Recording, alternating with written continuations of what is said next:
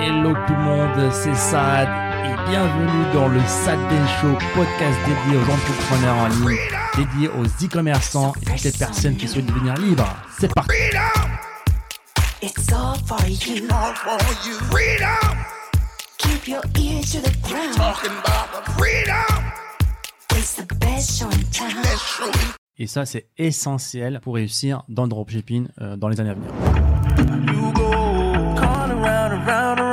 J'avais préparé des petits sujets, moi, un petit peu pour faire le point euh, avec les personnes potentiellement qui souhaitaient se lancer dans l'e-commerce ou souhaitaient un petit peu se relancer, reprendre les bases dans cette nouvelle année.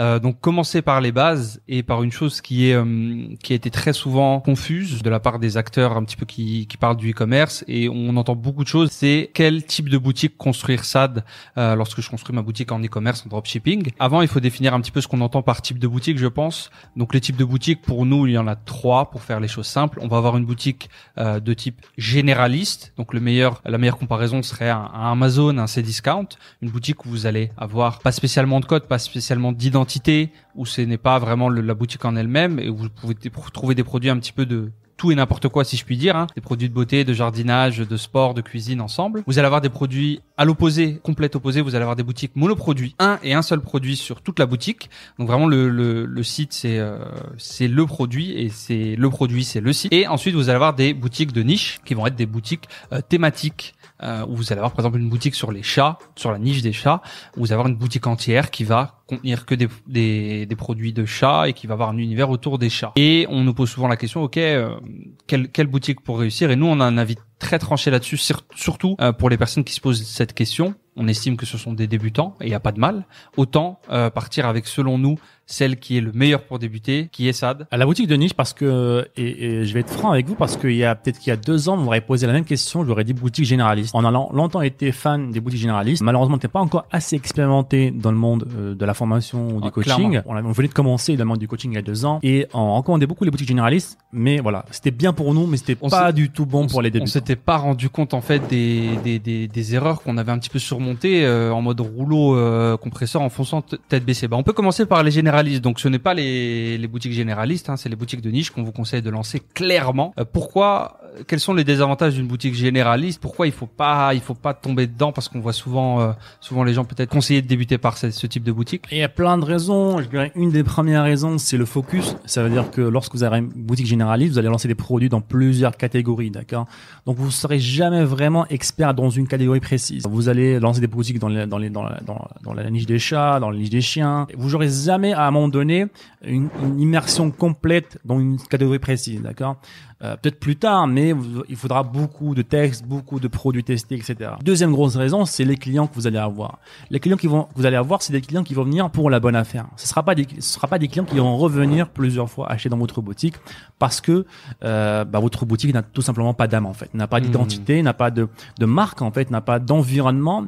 Euh, les, les clients ne, ne se reconnaissent pas dans votre boutique en fait parce que vous vendez tout et n'importe quoi. À un moment donné, ils trouvent des, du bricolage, à un moment donné, ils trouvent de la cuisine. Donc il n'y a pas vraiment un thème spécifique. Donc les gens qui viennent acheter dans votre boutique ne sont pas forcément des gens qui vont se souvenir dans votre boutique et voudront revenir. Exactement, et je pense que ça implique du coup, il, faut être vraiment, faut avoir un, un skill au-dessus, il faut avoir beaucoup plus de compétences pour réussir à un certain niveau avec une boutique généraliste, selon moi, qu'une boutique nichée.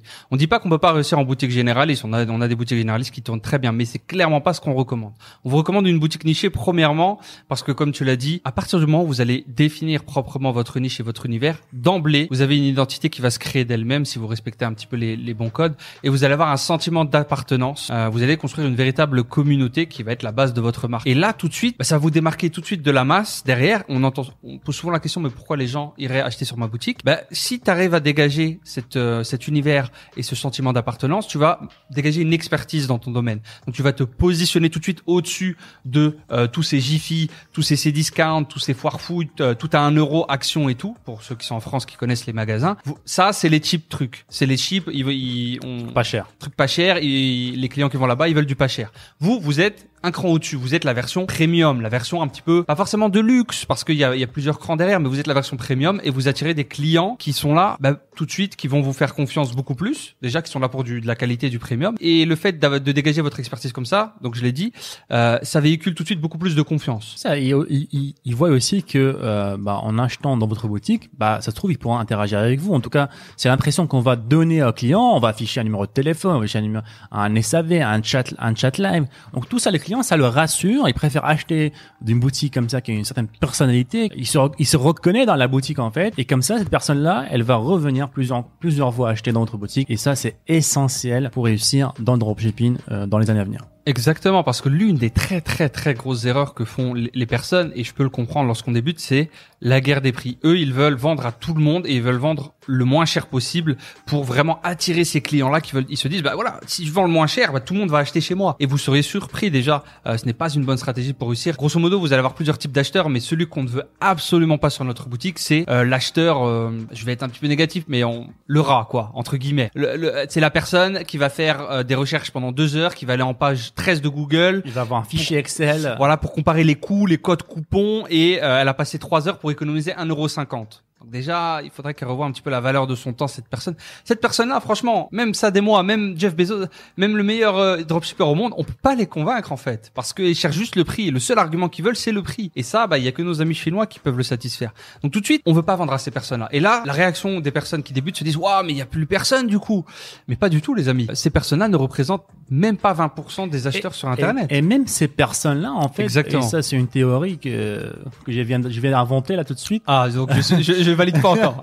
C'est une théorie que je viens d'inventer dessus. C'est que, c'est que ces personnes-là, je suis sûr que si vous leur présentez un produit euh, dans une certaine catégorie, ils vont pas passer en mode calcul, euh, la meilleure offre, etc. Ah, tu je pense que un petit tout peu. le ouais. monde, nous tous aujourd'hui, on, on va être très euh, prudent dans certains achats et beaucoup plus impulsif dans certains achats. Je pense qu'il y a pas, il y a des extrêmes bien sûr, mais la, la majorité des gens, je pense, sont comme ça. Donc même les gens qui sont très euh, radins, on va dire un petit peu, euh, le- si vous leur présentez la bonne offre, l'offre irrésistible, ils vont quand même passer Mm. à l'achat parce que bah, c'est quoi en fait? C'est de l'émotionnel en fait. Et tout le monde, est- voilà, tout le monde a un certain degré de- de- Tout le monde reste d'émotion être humain. Ouais, ouais, ouais. tout le monde reste humain, tout le monde a, euh, voilà, la nature humaine euh, Mais- va, va prendre le dessus à un moment donné. Hmm. Et du coup, euh, c'est un bon point, c'est un bon point, mais ça change absolument pas ce dont on parlait parce que la bonne nouvelle, c'est que si vous arrivez à convaincre ces personnes-là, bah, les personnes un petit peu moyennes, les personnes très émotionnelles, vous allez les convaincre beaucoup plus simplement. Donc au début, ne faites pas de garde de prix. La création de votre niche, vraiment le- la mise en avant de votre expertise et de, de votre savoir-faire dans votre boutique va faire ce travail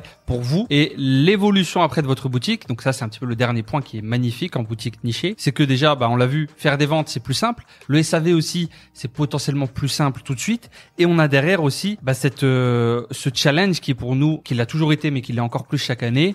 Euh, la pérennité d'une boutique ne se trouve pas sur les nouveaux clients, se trouve sur les clients existants, les clients récurrents. Euh, on en parlait dans les podcasts précédents. Apple maintenant 80% de leurs ventes, c'est sur des gens qui ont déjà un iPhone. Ils vont pas aller chercher les 20% derrière. Ils les cherchent, mais ils se concentrent vraiment sur les clients qu'ils ont déjà. Et c'est l'erreur numéro une des gens qui sont déjà lancés. C'est voilà la course aux nouveaux clients encore et encore. Et les anciens clients, bah, c'est un peu, pardonnez-moi l'expression, mais des serviettes jetables quoi. Ils, ils prennent la vente, ils essorent et hop, ils jettent la serviette. Mais quelle erreur Quelle erreur Il y a des, s'il y a une chose sur les sur lesquelles Parmi d'autres qu'on a bien fait, on s'en félicite, c'est la gestion de nos clients récurrents, les amis. On a 30% de clients récurrents. Euh, et encore, on peut faire mieux. Hein, J'en suis sûr, tu peux monter à 40, 50%. Et, et c'est le but. Et ça, c'est beaucoup, beaucoup plus simple à atteindre avec une boutique nichée. Et, tant mieux. Et c'est magnifique. C'est comme ça que vous allez battre votre concurrence. Comment on bat la concurrence En développant sa marque en développant ses clients récurrents. Et au passage, si un jour vous voulez revendre, beaucoup plus simple de, revendre une, une boutique comme ça qui a une base clientèle, des clients récurrents, une communauté, Absolument. que la foire fouille.